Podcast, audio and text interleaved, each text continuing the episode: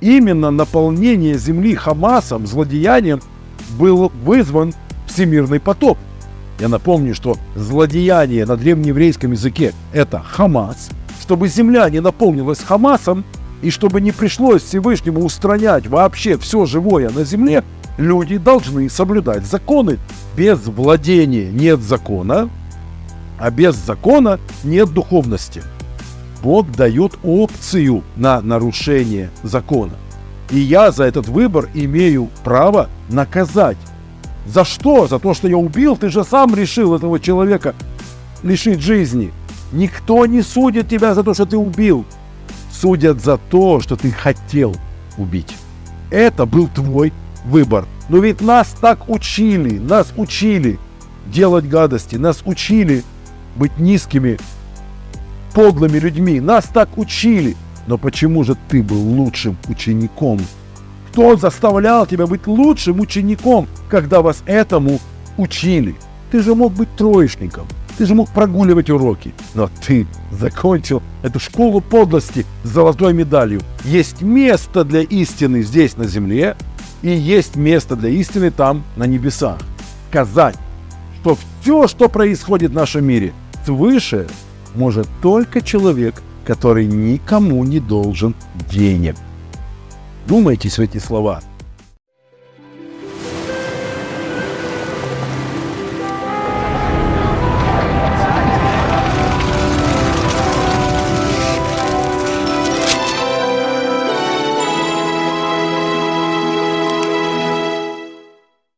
Шалом, дорогие друзья! Сегодня нам предстоит с вами завершить наше небольшое, но, я надеюсь, очень увлекательное исследование в недельной главе Мишпатим. Напомню, что мы пришли с вами к очень важному выводу, а именно, без владения нет закона, а без закона нет духовности. Каким образом мы с вами нашли эту идею, эту чудесную формулировку?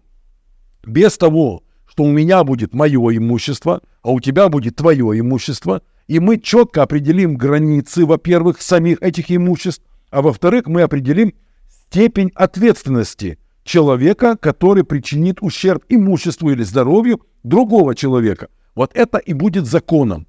Закон, наш земной закон, при, при всем при этом не забываем, что наш земной закон имеет божественную природу, это нам Всевышний объяснил в главе Мишпате и в многих других э, главах Торы, где тоже очень много юридических законов, нам Творец объясняет, как мы должны жить здесь, на земле, чтобы земля не наполнилась кривдой, не наполнилась она злодеянием. Я напомню, что злодеяние на древнееврейском языке – это Хамас. Чтобы земля не наполнилась Хамасом, и чтобы не пришлось Всевышнему устранять вообще все живое на земле – люди должны соблюдать законы.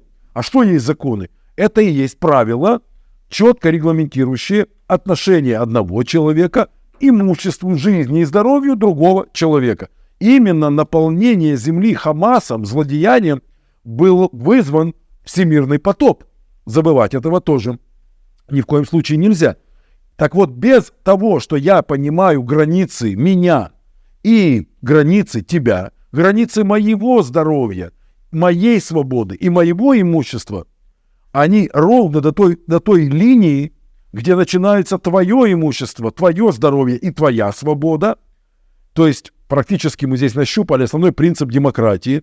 Свобода до тех пор, пока она не мешает свободе другого человека, очень близко. Так вот, без этого самого закона, который четко прочертит границы меня и границы тебя, без закона не бывает духовности. А откуда тогда возьмется такой закон?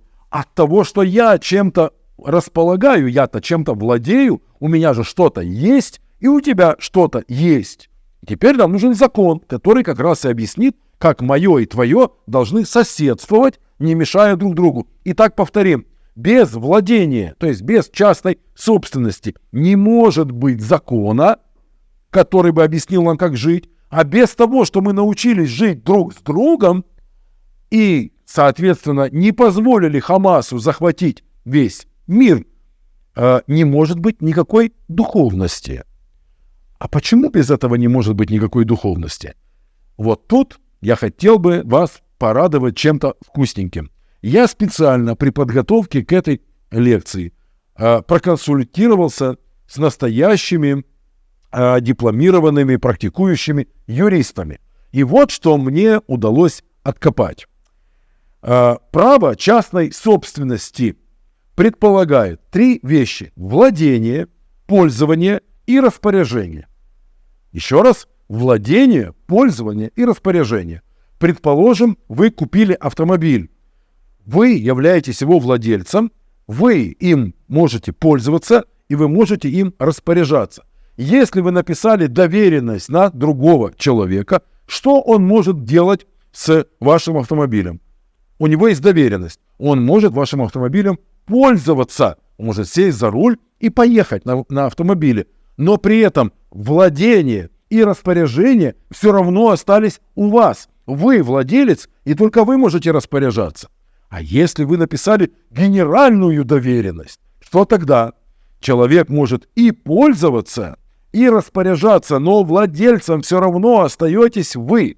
Владение не передается другому человеку. А как же тогда передать владение? Только акт купли-продажи или дарственное. Вот тогда у этого предмета изменился владелец. В противном случае только лишь максимум два, э, две степени юридической свободы есть у не владельца. Только пользование и распоряжение. И это крайне важно. Обратите внимание, мир, в котором мы с вами живем, мы этим миром пользуемся. Это, я надеюсь, ни у кого не должно вызывать сомнений. Нам Творец дает пользоваться этим миром. Он дает нам даже порой возможность этим миром распоряжаться. Не всегда, но иногда дает нам возможность тем или иным предметом распоряжаться. Но владельцем этого мира все равно всегда остается только Творец. Он никому этот мир не дарил и не продавал. И поэтому здесь соблюдаются все основные принципы э, частной собственности. А раз мы с вами до этого сказали, без владения нет закона, а без закона нет духовности, нам еще нужно это будет разобрать более детально, но уже на этом этапе мы понимаем, что никакого владения на самом-то деле я и не имел, у меня было ощущение, что я владею. На самом же деле я только пользоваться мог и распоряжаться, но владел Бог. Но я со своим личным, э, субъективным, разумеется, ощущением владения пришел к очень важным достижениям. Раз я думал, что я владею, у меня появляется законопослушность в поведении моем по отношению к имуществу другого человека.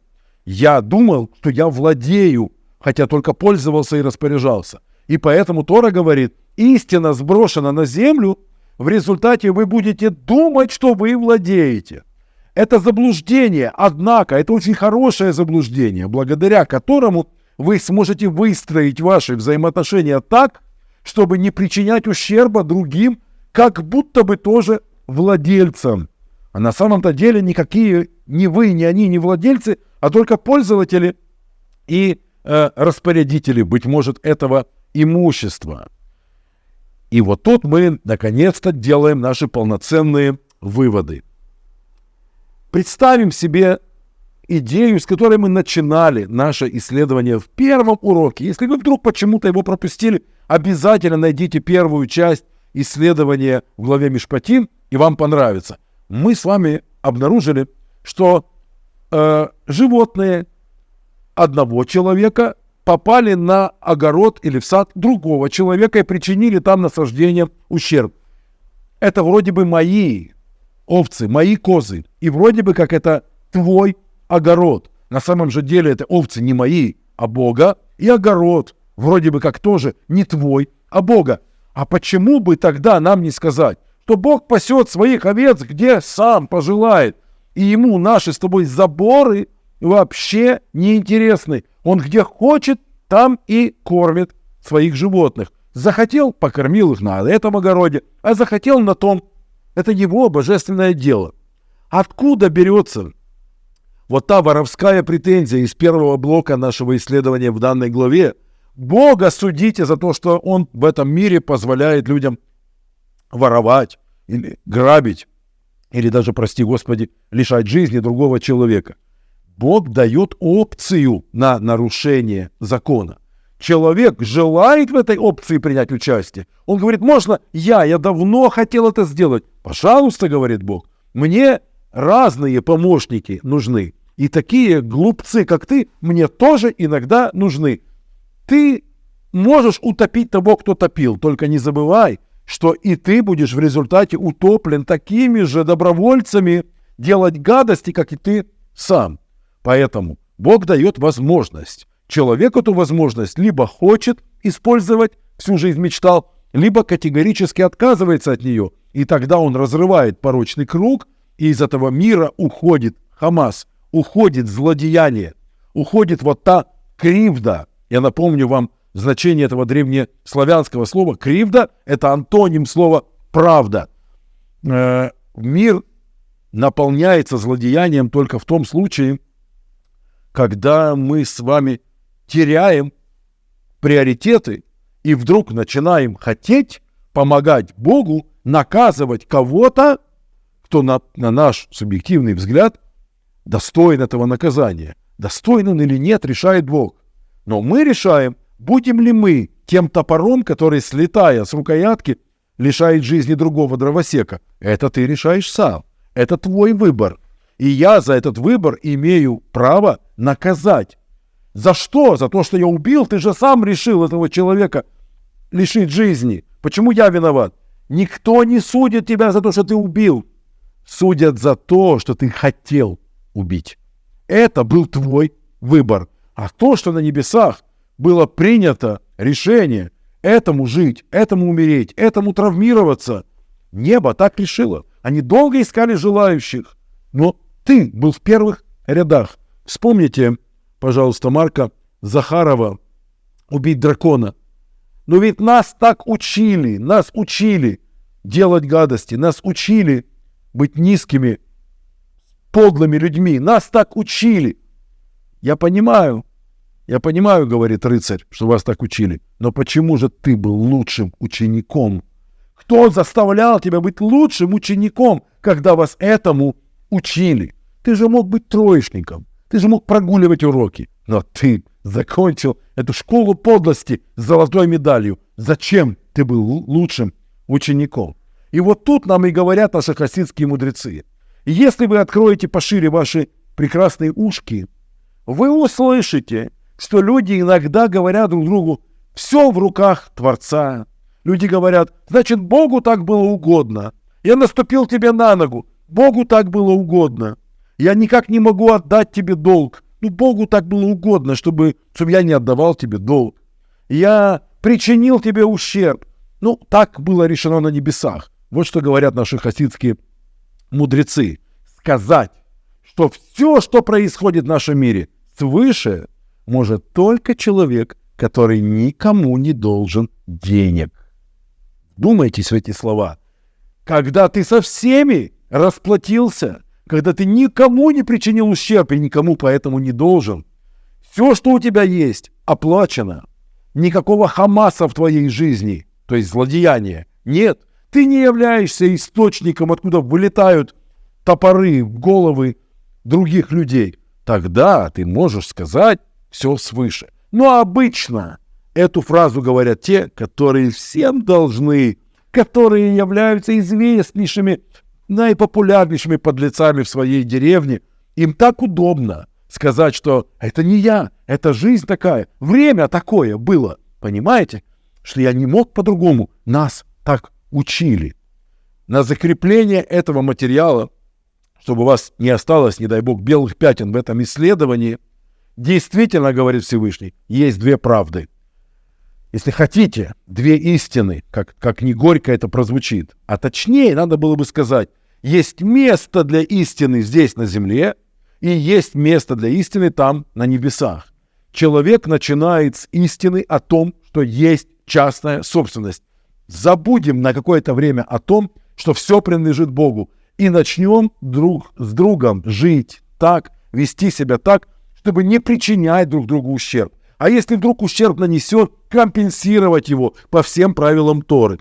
И со временем мы придем на такой уровень, где мы сможем сказать, будучи людьми, которые никому ничего не должны, мы сможем сказать, все в руках Творца, все свыше. Оказывается, в этом мире ничего не происходит по нашим людским волеизъявлениям. Все решено на небесах. Пусть это говорит тот, который со всеми, кому причинил ущерб, расплатился и больше никому ущерба не причиняет. А вам в качестве бонуса, в качестве этой вишенки на тортик, я расскажу короткую историю про раби Зюшу из Аниполя. А в городе Аниполь был один Талмит Хахан. Он был мудрец в Торе, он очень хорошо знал священные тексты, однако, справедливости ради, мы должны сказать, что этот человек был ужасно нечистоплотен в финансовых и прочих материальных отношениях с другими людьми. Он многим недоплачивал, он многим оставался должен. Он считал, что пару рублей, ничего ты потерпишь, годами не отдавал долгов. Он мог э, взять чужую вещь, не спрося, и это было для него в порядке вещей. Но он был при этом мудрецом в Торе. Вообразите себе такое. Э, конечно, в глазах раби Зюша из Аниполя это не могло остаться незамеченным. И раби Зюша однажды взял его, как говорится, за пуговицу, отвел в сторону и рассказал ему такую притчу. В одной деревне жил богач. У него была чудесная соболья шуба такая нарядная, такая красивая. Всегда, когда он в этой шубе шел по улице, люди во все глаза на него глядели, все цокали языком. Какая шуба, какая шуба, какая красота. Наш бедолага, бедняк, наблюдал за этим богачом. И всю жизнь он мечтал иметь такую шубу, чтобы я тоже шел по улице, а все бы цокали языком. Какая шуба, какая чудесная, как, как мех играет на солнце, да, как говорил Остап Ибрагимович мечта. Однако сказка есть сказка, и наш бедняк начал копить деньги, не доедал, не досыпал, старался, трудился и накопил однажды на такую шубу. Точно такую же шубу он заказал у скорняка и вышел однажды на улицу в своей сверкающей собольей шубе. И улица почему-то не цокала языком, почему-то никто не говорил, а, какая шуба. Все просто хохотали, держась за животики, показывали на него пальцем и лопались просто от смеха. Тогда он в недоумении пошел к Равину, спросил, почему, когда мистер Икс идет в своей собольей шубе, все цокают языком, говорят, а, какая красота, у меня такая же шуба. Почему никто не хвалит мою шубу, не хвалит меня. Равин ему сказал, к шубе полагается и все остальное. К шубе полагаются лакированные туфли, цилиндр, белая рубашка, собачка на веревочке, трость с золотым набалдашником, карета, запряженная хотя бы тройкой лошадей. А твои драные штаны, из которых, ну, как бы мягче-то сказать, выглядывает то, что не должно выглядывать из штану. Твои изношенные и изодранные лапти, твоя шапка на бекрень, склокоченные волосы, нечесанная борода. И эта шуба на тебе выглядит, ну, просто, просто карикатурно. Это не, не, не вписывается в общую картину тебя самого. К шубе полагается и все остальное. А, наш э, испытуемый, назовем его так, тот самый мудрец в Торе, который нечистоплотен был в денежных и прочих материальных взаимоотношениях с людьми, он спросил, а при чем это ко мне? Тот ему сказал, Тора, которую ты изучаешь, это как дорогая шуба. К твоим драным штанам абсолютно она не идет. Ты уж или весь переоденься, или тогда эту шубу сымай, сынок потому что все должно быть вместе. А уж если ты мудрец в Торе, тебе должно быть известно лучше, чем всем.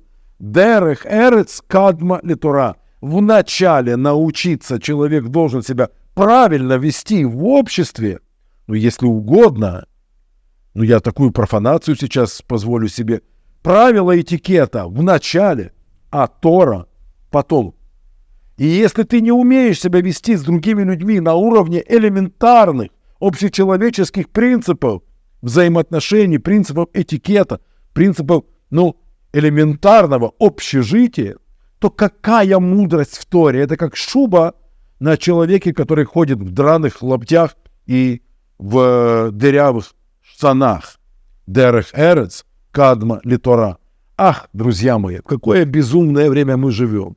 Почему мне нужно об этом говорить с многими людьми? Нет, вас лично это, наверное, не касается.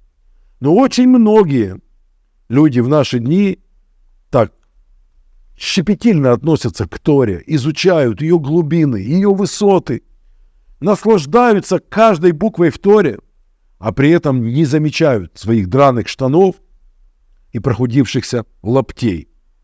Земля наполнится Хамасом, если люди так и не поймут, что нам дали возможность чувствовать себя хозяевами на земле лишь только за тем, чтобы мы перестали причинять друг другу ущерб и научились бы возмещать этот ущерб, коль скоро, о ужас, он случился.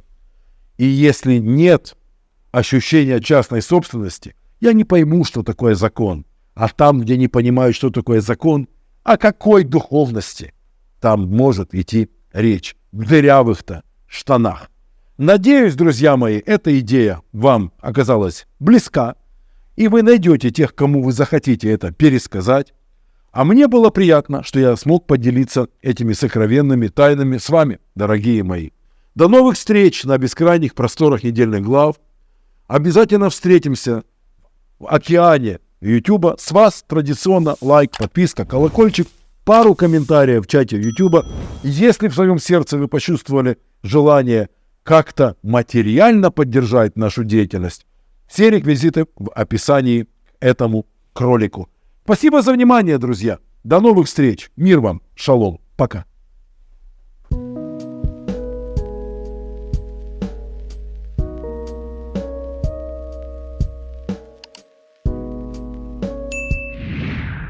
Не забывайте об этом, друзья. Подписывайтесь на наш канал, лайк, колокольчик, пару комментариев в чате YouTube. Если в ваших сердцах, кроме желания поставить нам лайк, возникло еще и какое-то странное, непонятное желание финансово нас поддержать, реквизиты в описании к этому ролику. Спасибо за внимание, до новых встреч, всего доброго, друзья мои, мир вам, шалом, пока.